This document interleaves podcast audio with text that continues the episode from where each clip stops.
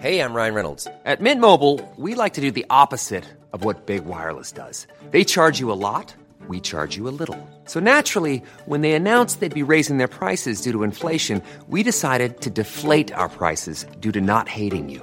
That's right. We're cutting the price of Mint Unlimited from $30 a month to just $15 a month. Give it a try at mintmobile.com slash switch. $45 upfront for three months plus taxes and fees. Promo rate for new customers for limited time. Unlimited more than 40 gigabytes per month. Slows. Full terms at mintmobile.com.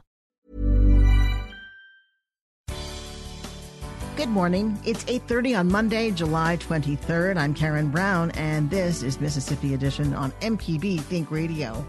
On today's show, will more Mississippi women run for office? We'll hear from two organizations helping some get ready. For many years, I think women didn't see themselves as being political humans. But as time has gone by, we realize that women have so much to offer in the uh, world of government, whether it be at the local level or the national level. Then we'll learn more about tech tools for pets on Everyday Tech. Plus, find out why a group of farmers say their crops were sabotaged. That's all coming up. This is Mississippi Edition on MPB Think Radio.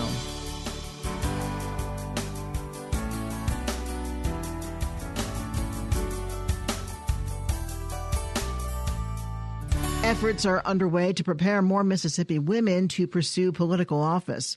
According to Rutgers University's Center for American Women in Politics, the state ranks 46th in the nation for women holding elected positions.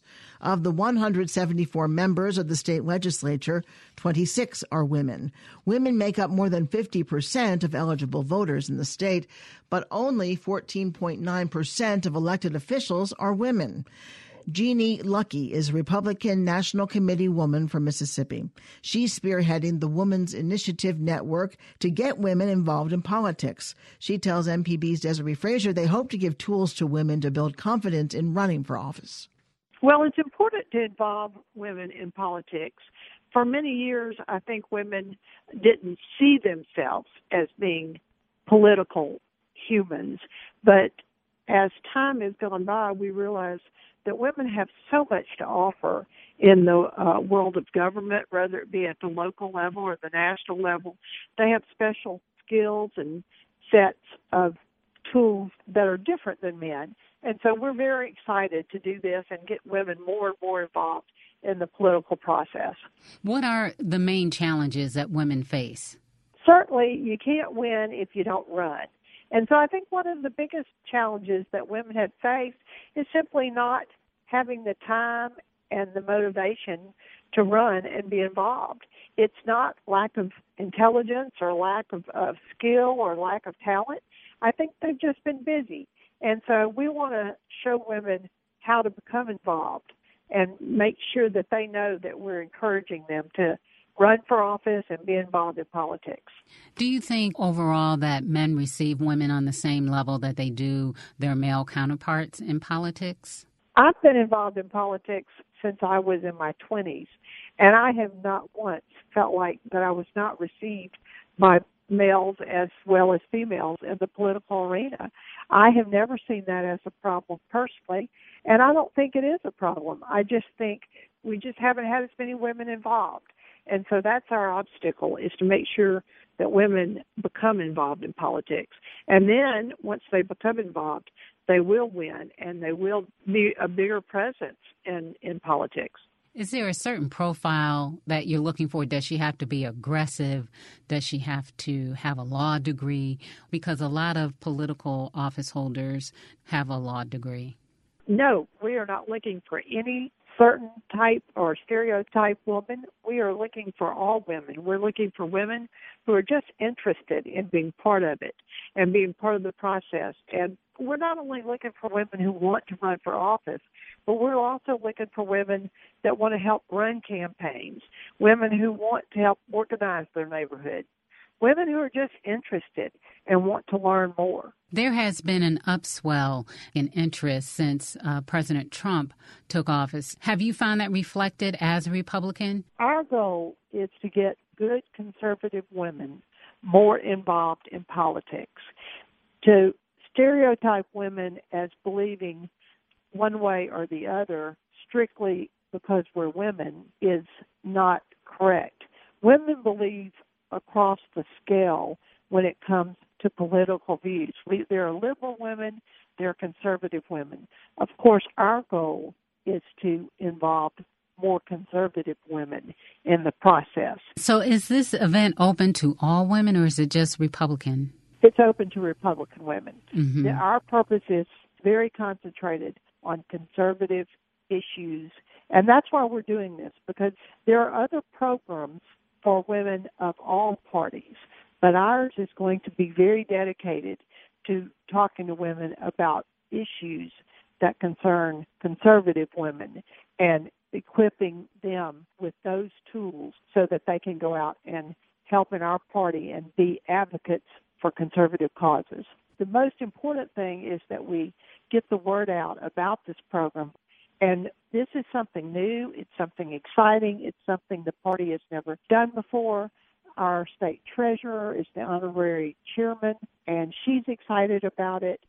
So let's get the word out so that the women can apply and be part of this because it's going to be a great initiative. Well, Jeanne Luckey, we really appreciate you taking the time to speak to us. Thank you.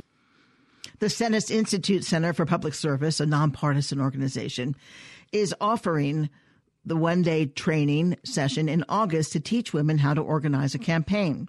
Jennifer Gregory is program director at the Stennis Center for Public Service. She tells our Desiree Frazier the program is in its second year. Ready to Run Mississippi is a campaign training program for women. So it's very simply a one day training session regarding technical information, networking, leadership development, all for women that are either interested in running for office or for women across Mississippi that just want to get a little bit more involved in their communities, uh, might want to position themselves to be appointed to a board, a school board perhaps or maybe just want to get involved in the political process a little bit more. What made Stennis want to get involved in something like this? Well, we hosted Ready to Run Mississippi for the first time last year. And obviously, across the country, uh, but even in Mississippi, there was a, large swell of interest uh, among women that were wanting to be involved. I think the presidential election sort of motivated women that, hey, we have a presidential candidate that's a woman. Um, really, that glass ceiling might not be completely broken, but it's certainly close to being broken. And so we saw interest across the state of women that wanted to do something, wanted to run for office, maybe run for city council in their communities or even for the state legislature, but they just weren't sure where to start. And so this Ready to Run program is actually a national program piloted by the Center for American Women in Politics at Rutgers University. There's been a lot of success across the country with this type of program. So we decided to pick up that ball, uh, sort of make it our own here in Mississippi, and provide training for women that had that interest but might not have the resources to get their campaigns going. What are women saying to you about what they want to do uh, and, and, and why running for office is an option that they're looking at? Well, it's interesting. Typically, and, and this is across Mississippi, but across the nation as well, men, by generalities, run for leadership opportunities. They think that they'll be a good candidate. They'll think that um, there's something that they can do or contribute. By and large, women run on issues. They're, they might be unhappy with the status quo. Um, there might be a specific issue that's affecting their children or their family that they think they can have a positive impact on. And so there are a variety of issues. Um, uh, both local, state, and federal levels that I think women are interested in. Um, but what we're learning is that uh, they really want information starting at the most basic level. Um, we had over 200 women that attended Ready to Run last year in Jackson, and we had levels of experience across the gamut. But by and large, um, in whole, that group really wanted to learn the basics about processes for running, deadlines, campaign finance, fundraising, digital marketing, those types of elements that a campaign staff typically handles, but women are interested in doing it themselves and, and really building a team on the grassroots level. One of the issues that has been raised about running for office is the expense of it and being willing to fortify yourself for some of the things that you might be accused of and that kind of thing. What are you telling women in terms of money and then bracing themselves for what their opponents might um, level against them? There is a cost to it. And so fundraising is something that is so important.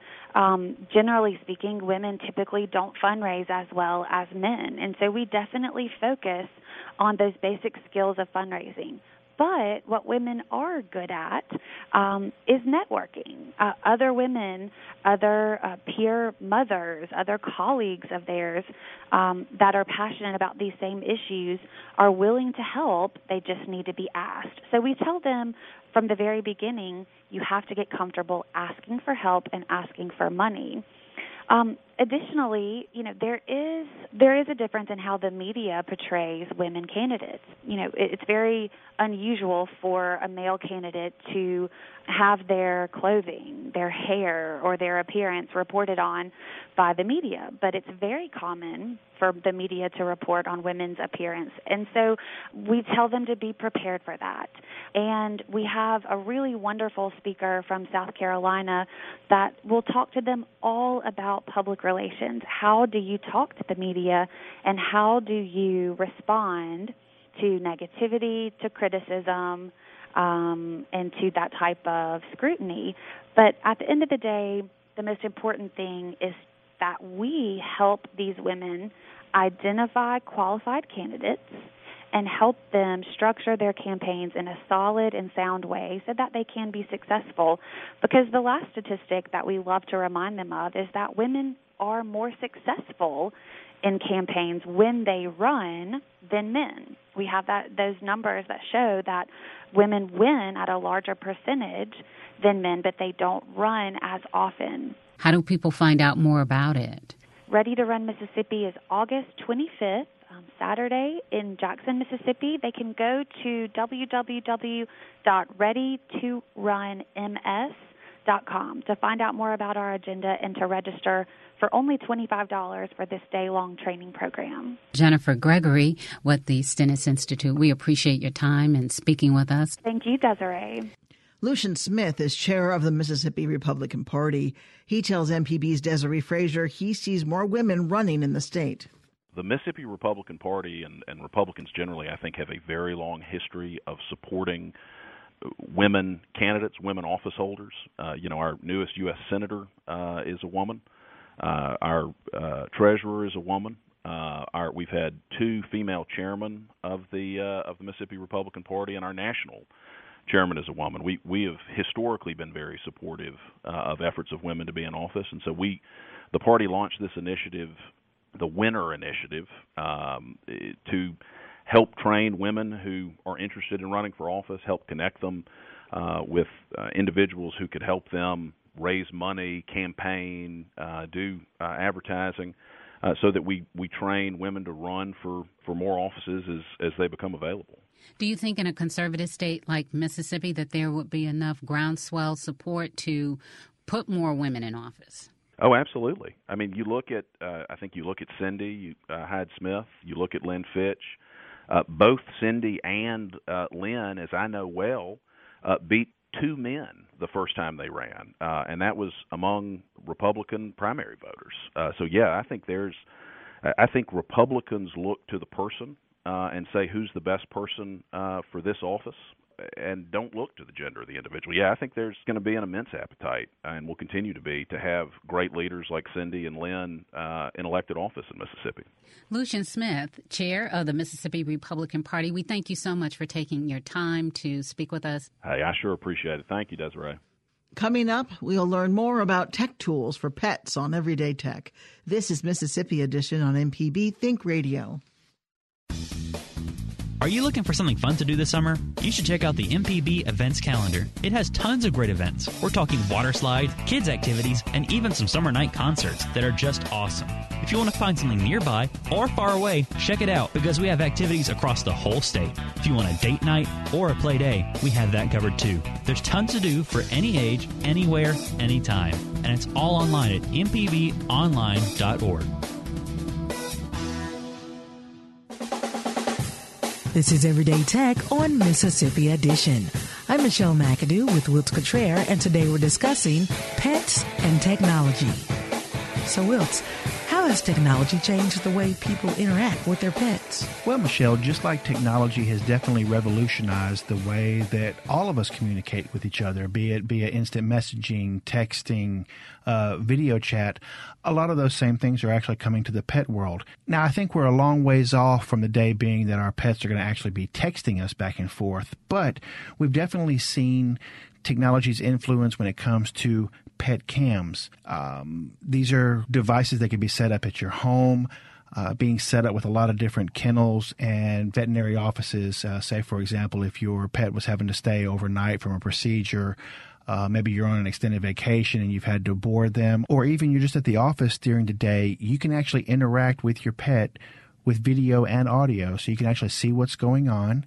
You can actually talk back and forth because let's be realistic with this when it comes to pets, both owners and pets can have a little bit of separation anxiety. There's, there's nothing wrong with using technology to alleviate that, both for the pet and for the pet owner as well. So honestly, that has been a huge advantage when it comes to our utilization of technology with our pets. So, Wilts, Technology not only allows people to interact with their pets in a more effective way, but it also can help you keep them healthy and active. Well, indeed, it can. Just like we're seeing with modern smartphones and some of the smart wearables that we have out there, these same things have also come out for pets. And so what we have is essentially fitness monitors as well as GPS trackers that you can affix to your dog, cat, or any other animal that you have as a pet. So at its core, would be GPS tracking. We've all seen the heartbreaking signs whenever someone has lost a pet, uh, be it from a thunderstorm they got them a little bit scared, they ran off, or, or what have you. With modern GPS technology, even the collar your pet is wearing can help ensure that they actually make it back home. An important thing to remember with this also, though, is just remember you got to have one with a good battery because the battery will eventually run out. So, taking it a step further, wearables for your pets today make it possible to collect data about your pet's activity levels, about their diet, and can even alert you if it's sensing unusual behaviors or other kind of health concerns. Several devices can even be set up to connect to your veterinarian in order to help them keep tabs on your dog's health. Remember, by focusing on health as well as activity with our pets, it can also kind of help us out. So just imagine if your pet's getting a lot of good exercise, hopefully you're getting out there with them as well, and it could end up paying off for both of you. Wilts, I've heard a lot about microchipping. What exactly is microchipping and is it safe for your pet? Well, Michelle, a microchip for your pet is a small device placed just under their skin by your veterinarian. It's probably about the size of a grain of rice. And what happens is this device can be scanned by veterinarians across the country or by humane societies whenever a pet is actually found. And it links into a database that would contain your information, contact information, names, etc., so that they can make sure that your pet is reunited with you. It can definitely be the difference between a lost and found family pet. Is microchipping expensive? Microchipping in and of itself is really not all that expensive. You're generally looking at a one-time fee of anywhere between 25 to $40. Do people need to be concerned about privacy issues? Well, the only information that's actually held on the microchip is an identifying number. So this is not a device that is transmitting or sending out information. Your personal information is not actually contained in that chip in your pet. What's actually there is just a number, just an ID number, very similar to a social security number or driver's license number and the veterinarian or humane society would have to then take that number plug it into a separate database to look up your information. So fido is not walking around with your phone number and address actually under their skin. So michelle while technology does not replace actually enjoying your pet and spending time and sharing that love and interaction, what it can do is it can add to those experiences, both for us as well as for our furry friends. Well, that will wrap us up for today. To hear more Everyday Tech, tune in each Wednesday at 10 a.m. or online at mpbonline.org. For Wilts Cottrell, I'm Michelle McAdoo. This has been Everyday Tech on Mississippi Edition.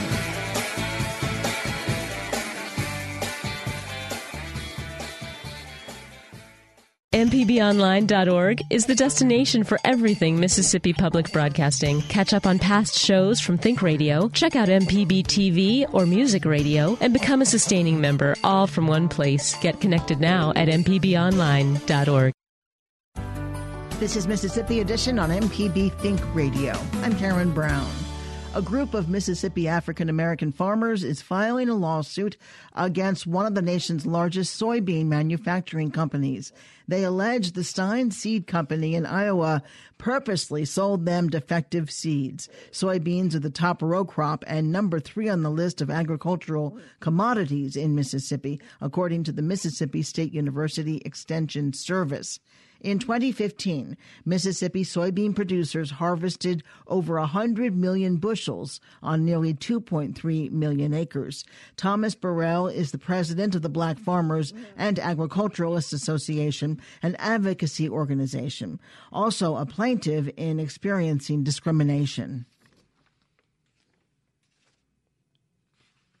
Black farmers are still having a hard time uh, they are the victims of racial discrimination, invidious discrimination, systemic discrimination, as those lawsuits proved and as the Department of Agriculture even admitted. So we advocate, we file lawsuits, we lobby members of Congress for the benefit of those who otherwise would not have the resources and the capabilities to uh, file these complaints against giants like the Department of Agriculture and multi uh, billion dollar corporations like Stine Seeds, etc. Talk about the lawsuit uh, underway currently. What's in the lawsuit exactly? We filed a lawsuit in April of 2018 against a seed manufacturer called Stine, S T I N E Seed Company, in Adel, Iowa. Stine is one of the, if not the largest, trait manufacturer of seeds. They modify genes, uh, genetically modified organism.